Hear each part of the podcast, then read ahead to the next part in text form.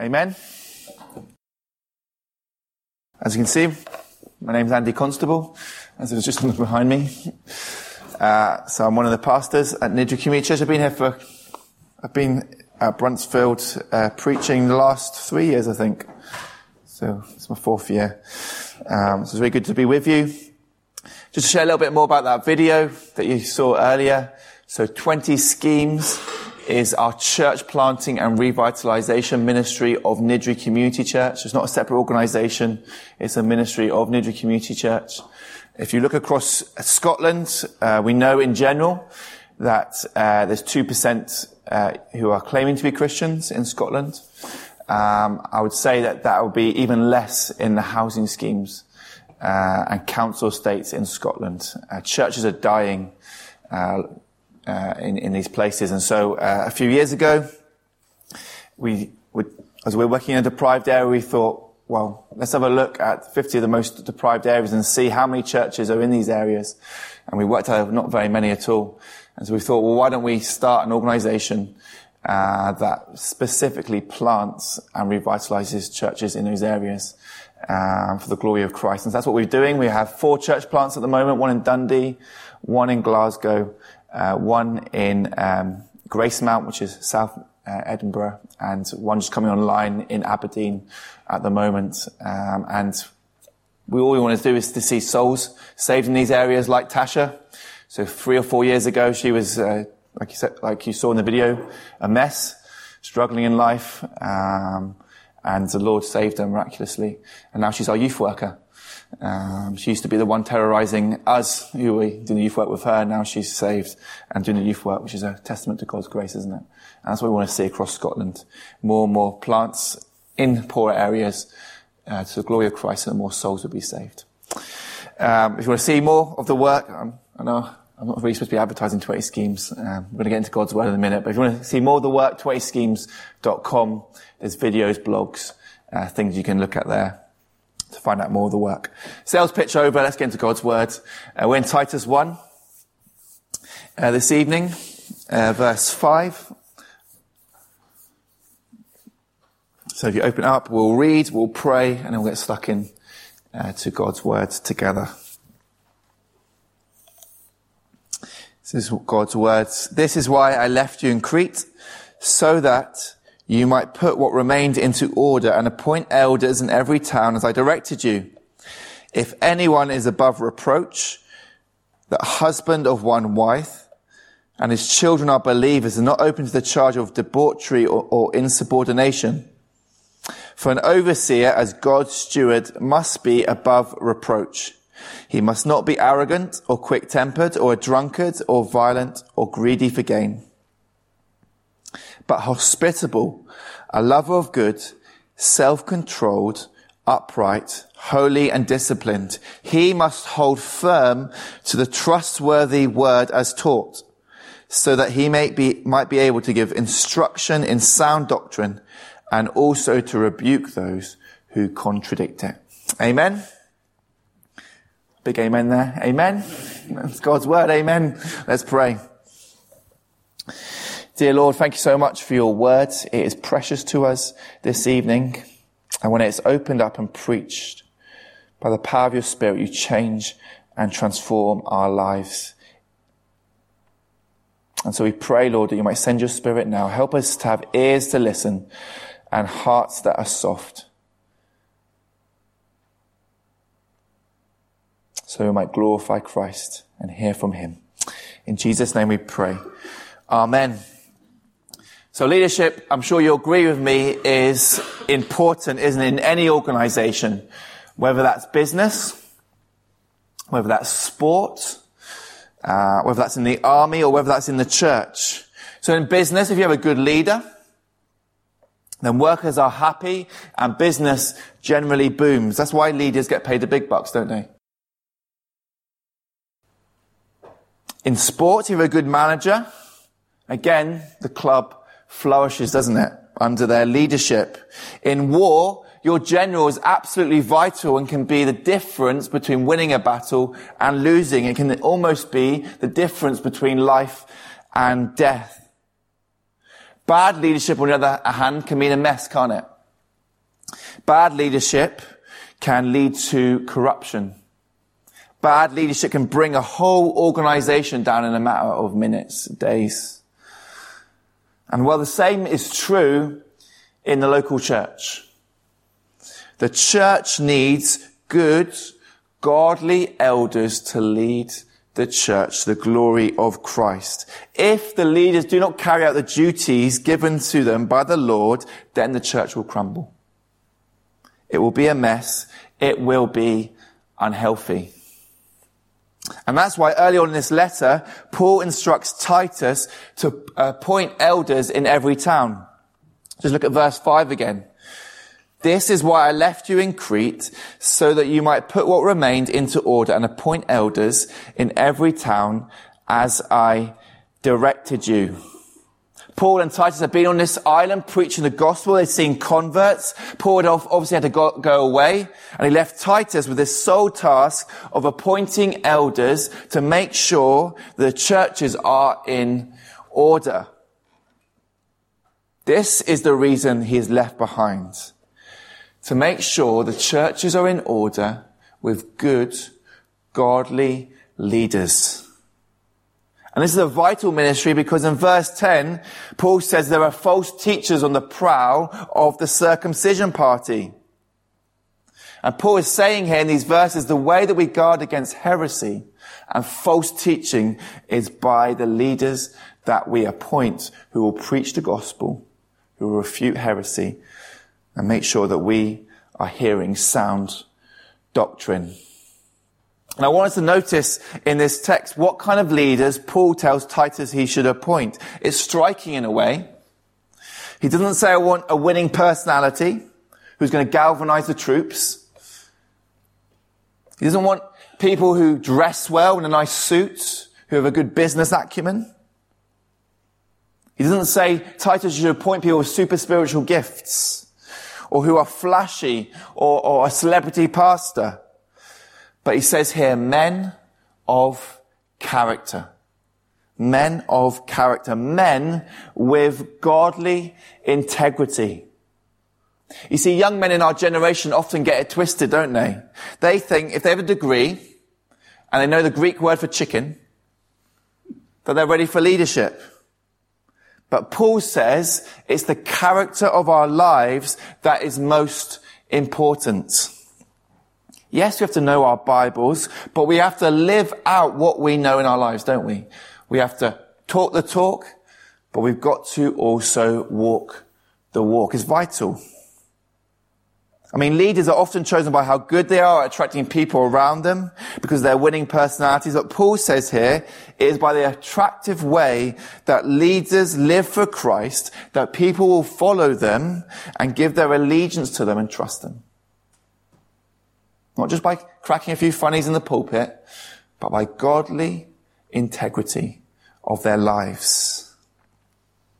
Now, before we get into this, some of you might be thinking this text and this sermon is only for elders, so I need to sw- I can switch off. Or it's only for wannabe leaders here. You might be thinking, I'm a woman here. This has got nothing to do with me. Or I'm not interested in leadership, and so I can switch off again from this text. But the characteristics in this list are all ones that we as a church should be striving for.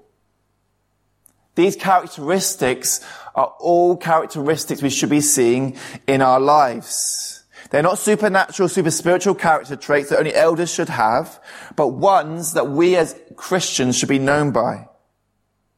The standard of this list are the standards of Christianity in general. This list is basic Christianity. Nobody should be saying this list is just for elders. This is how we should all act and pay attention to. But this is the plumb line, isn't it? This is the plumb line for us to judge who we should be appointing as elders and who we shouldn't. And as a church, you need to know this list because you guys are going to be the one appointing elders, aren't you, with the elders you have already. So you need to make sure the guys that are being appointed are in line with the list in the Bible. And so we need to know it, don't we, as a church. So who should be appointed as elders? Just three headings for you. This, this evening I've grouped them in. Firstly, they have to be a godly head of the house. Secondly, they have to be blameless. And thirdly, they have to teach sound doctrine. Godly head of the house, blameless, teach sound doctrine. Paul says, doesn't he? Uh, immediately in verse 6, if anyone's above reproach, he should be the husband of one wife. Let me first say here an obvious thing. The eldership is male here. It's not a wife of one husband, but the husband of one wife. And a woman can serve in every, capacity in church, I think, except that of an elder overseer. And Paul says that if a man is married, that he has to be a one woman man. A one woman man. Here's the thing. Every husband, and especially an elder, must be dedicated to his wife and love her well. This is so important. Many people run after leadership, but their home lives are an absolute train wreck. They don't communicate within their marriage. There are constant arguments behind the scenes. But a leader's home should be his oasis. It should be a place of love and peace in the storms of life and ministry that is built on a good, healthy, solid marriage. Because marriage, doesn't it, shows us who a man really is. What he loves how he leads. If you want to find out about the men in this church, ask their wives. And they'll tell you what kind of man they are. And here's the thing. If you're a leader this evening or want to be leader, it's really for all of us. Too many leaders, don't they, love their ministries more than they love their wives.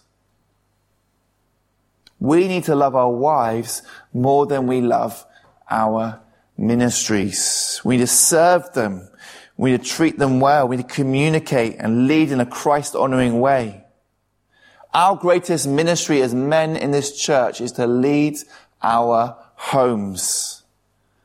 If we aren't able to lead our homes, we will not be in a position to lead a church or have any godly influence in it.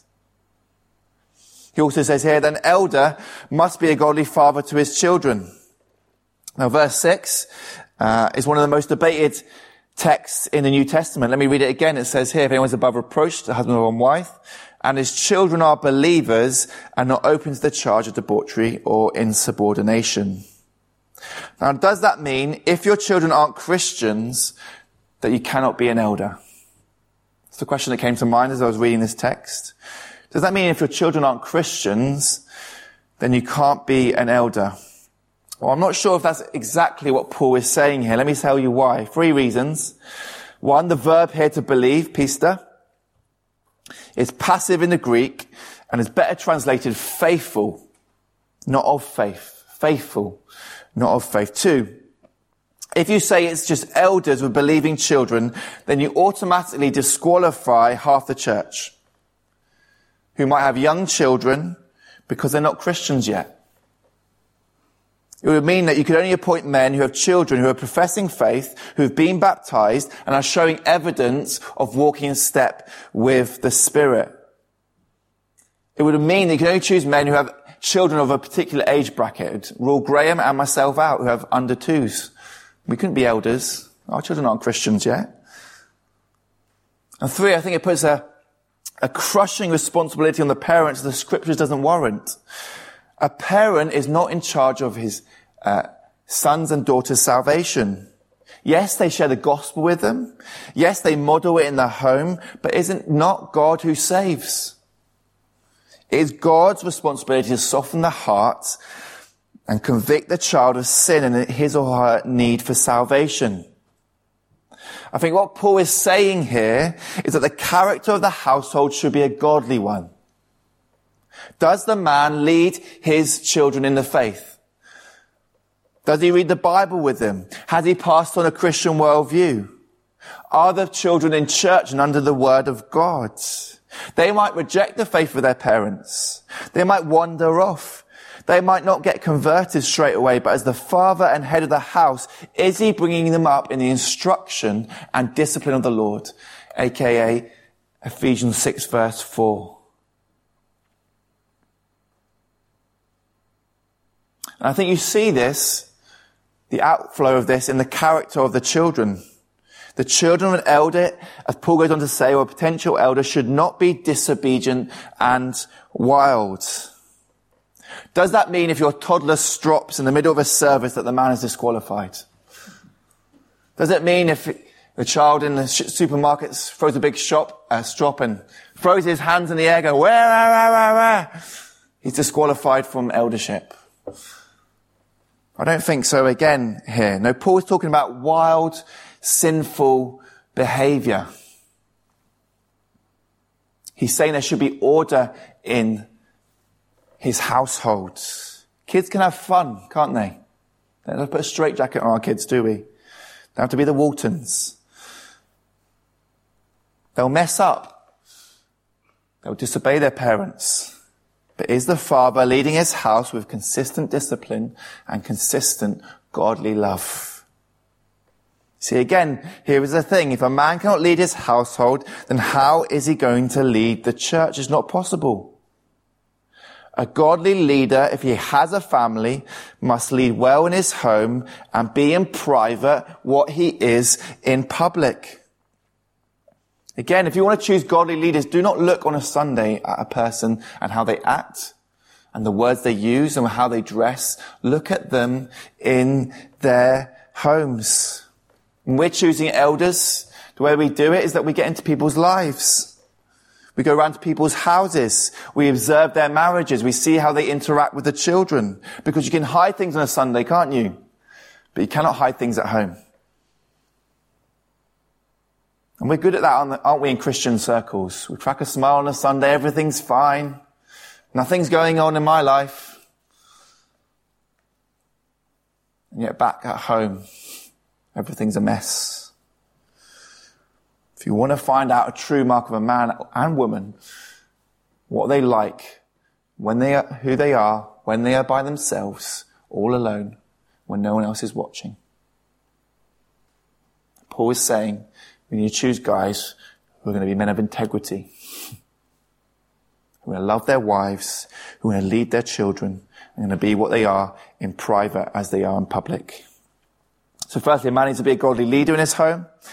Uh, secondly, a potential elder must be blameless. Paul mentions twice in these verses uh, in the ESV they need to be above reproach, or in other translations they need to be blameless.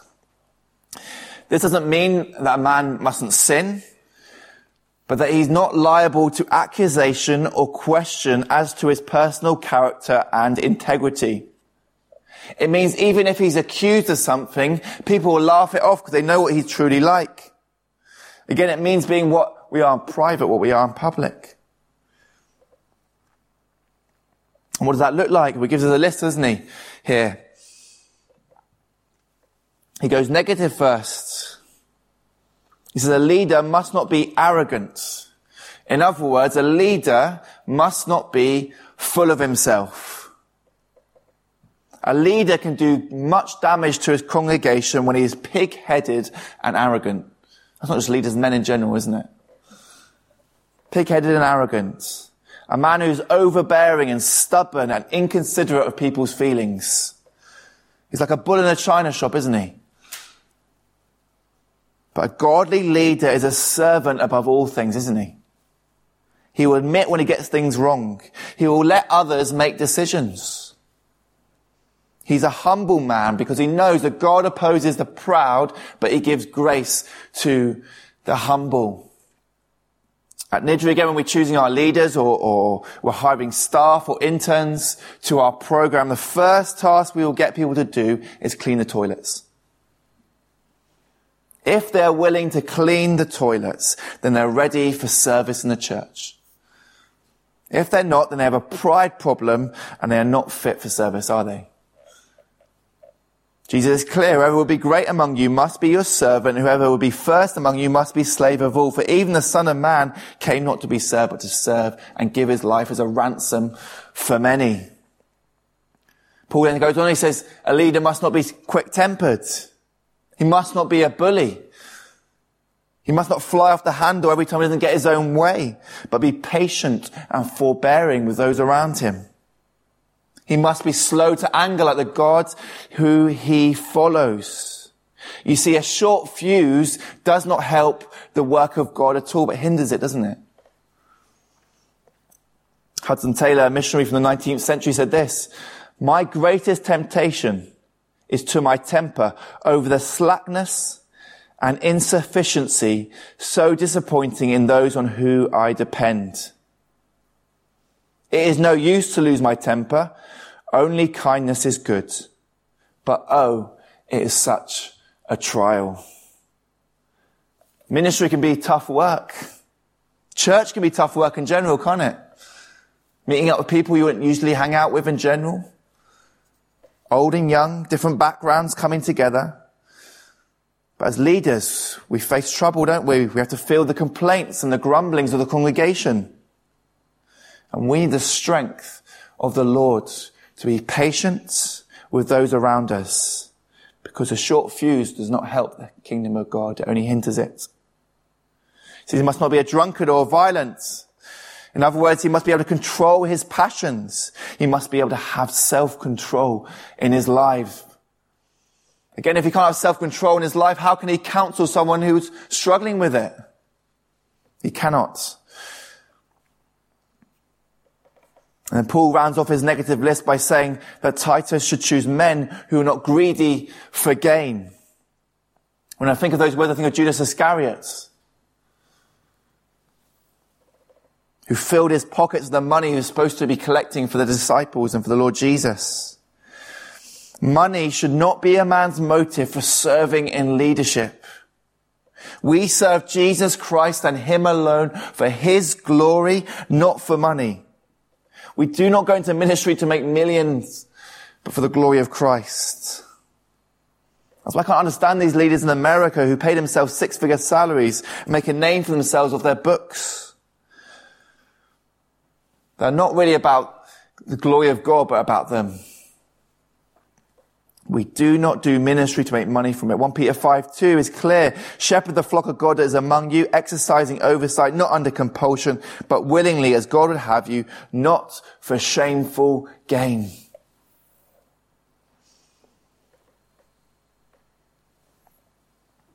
Then Paul goes positive. A godly leader is to be hospitable, he says. That means that a leader must be uh, hospitable to the alien and stranger in the land. He must love them. There's a great picture of this in Job 31, 32. Job says this, the sojourner has not lodged in the street. I've opened my doors to the traveler. A godly leader opens up their hearts and opens up their homes to those around them no matter who they are. They're not standoffish, but they are warm towards outsiders. They open up their lives to people. They show the world their family, or they care for, and they're vulnerable before people. And a lack of hospitality is only a sign of a selfish heart, isn't it?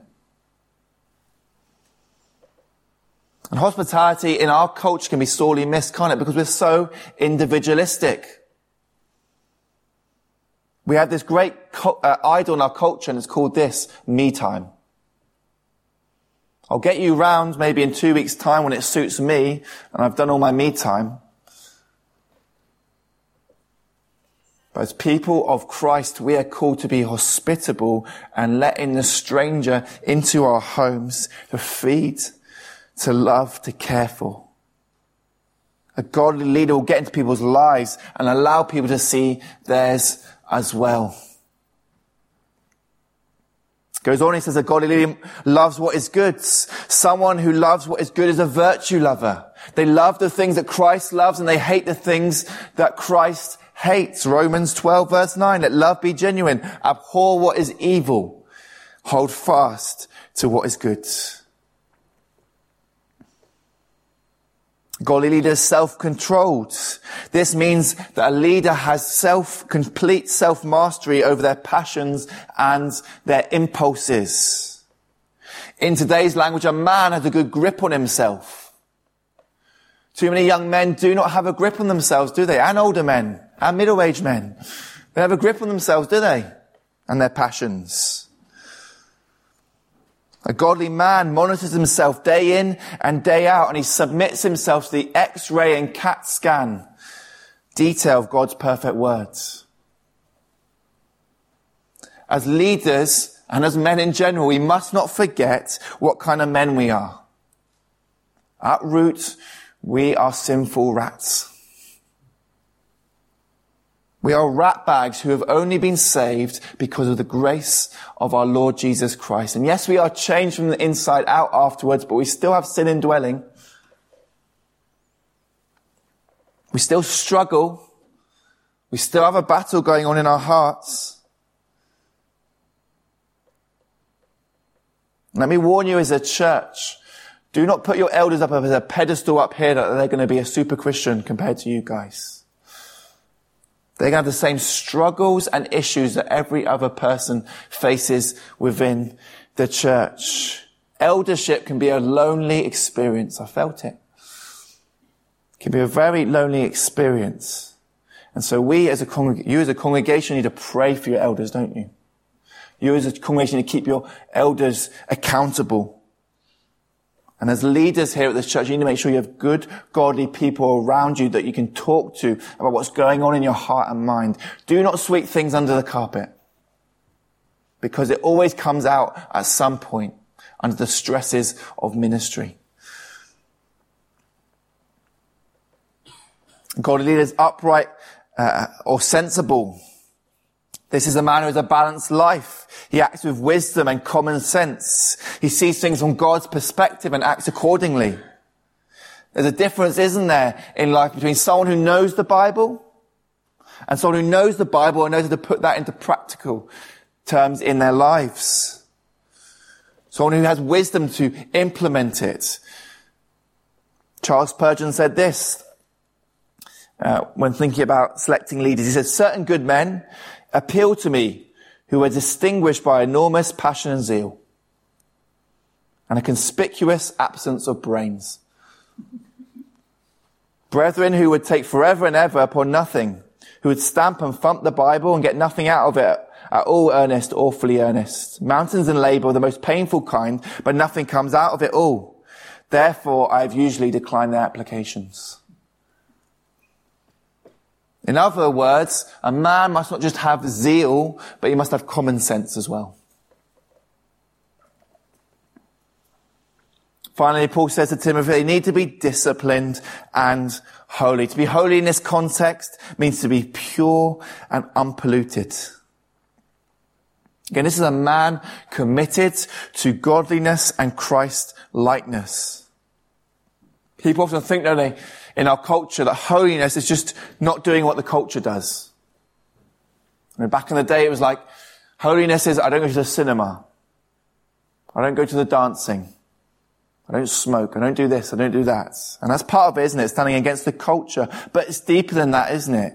Holiness is about being totally transformed inside out into the likeness of Christ. That's what we should all be striving for in our lives.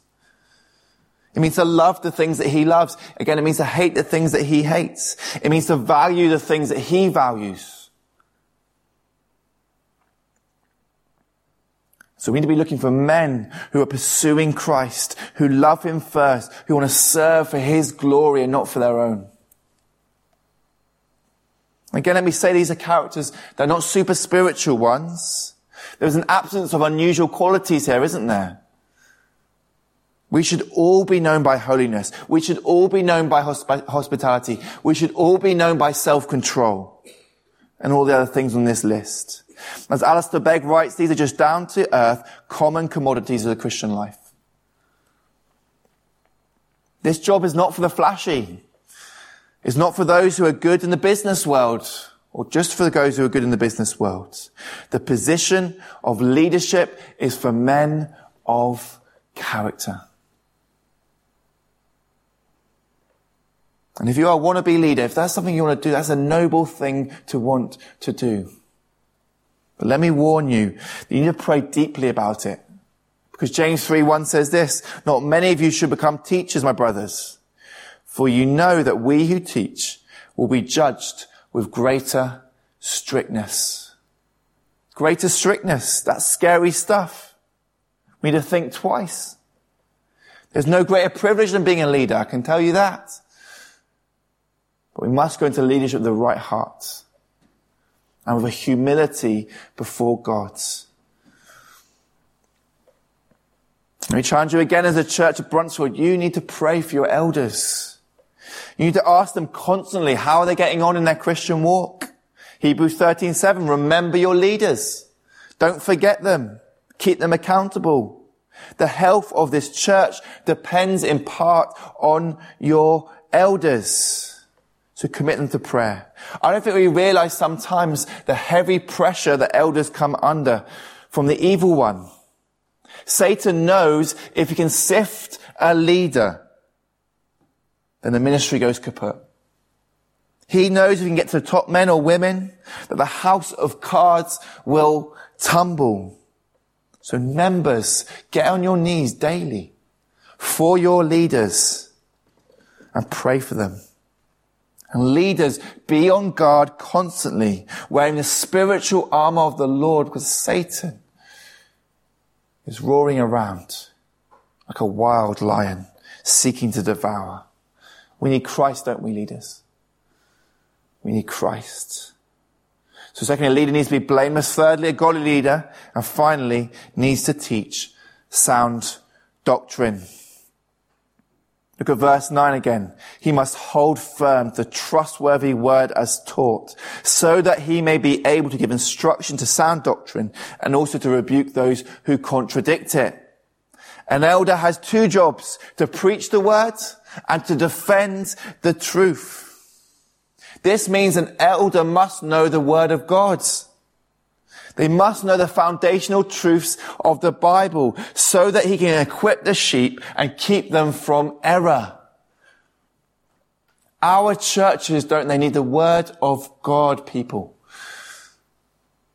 They need to know that it's sufficient for all of life's problems. They need to know that it is a mighty, and unstoppable river They need to know that it's only by God's words that we will be changed. They need to know that this word is dynamite, isn't it? As we read it, as we pray upon it, as we hear it preached week in, week out. It puts us in our place, doesn't it? It reminds us who God is. And it reminds us that we are sinners in comparison. And it reminds us constantly of our need for the Lord Jesus Christ to be close to us. The word transforms us as the Spirit of God takes it and applies it to our lives. In short, God's word brings revival and spiritual awakening. And so as elders and pastors here, do not try flashy techniques. They don't work. Only the word of God can transform our lives. Preach it know it, trust in it, be transformed by it. Listen to Paul's instruction to Timothy. I charge you in the presence of God and of Christ Jesus, who's judged the living and the dead, and by his appearing in his kingdom, preach the word. Be ready in season and out of season. Reprove, rebuke, and exhort with complete patience and teaching. Again, I revert back to that testimony uh, that you heard earlier. We didn't do anything special. There was no zip wire at our church. There's no smoke machines. we preach the words week in, week out. People come, they hear, and they are transformed. And that's what's going to transform your hearts and your minds here at Bruntsfield. Let me say again, this is not just a man thing. Men and women and children need to know God's words. We need godly wives, don't we? We need older women here to teach younger women in sound doctrine. You get into that in Titus 2. You see, it's not just the job of the elders to protect the purity of the gospel of the whole church. In Galatians 1 6, he doesn't write to the elders, he writes to the church. And he holds them accountable for protecting the gospel. We need more women, don't we, who are theologically astute and can train younger women and be a godly influence in their lives. Just because we're complementarian does not mean that we cannot train women to train others, other women. It's sorely missing in our land. And your main job as a listener, week in and week out, is to be attentive to God's word but to not to be like the man who looks in the mirror and walks away and doesn't do anything about it, but to obey God's words. Listen to it. Listen to what your elders are saying through God's word and respond to it in repentance and faith. Let me end with 1 Peter, if you want to turn with me there, 1 Peter 5.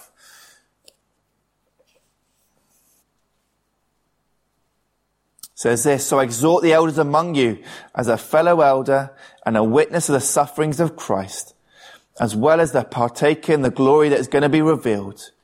Shepherd the flock of God that is among you, exercising oversight, not under compulsion, but willingly as God would have you, not for shameful gain, but eagerly, not domineering over those in your charge, but being examples to the flock. And when the chief shepherd appears, you will receive the unfading crown of glory. One day Jesus is going to come back and what a glorious day it's going to be.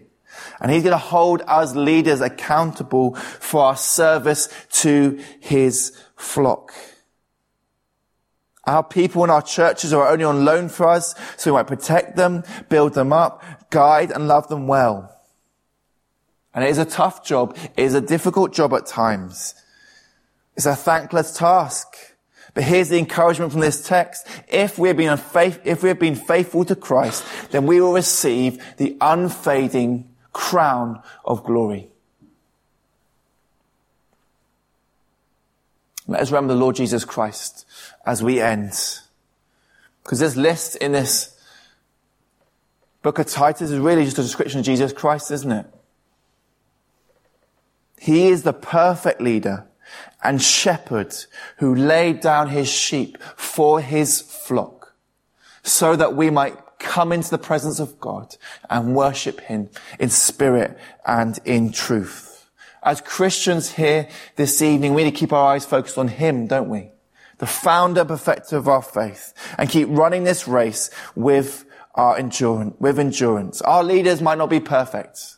In fact, they are not. But he was and he will lead us all the way home under the leadership of his under shepherds. Seek Christ this evening and imitate him. Amen. Amen.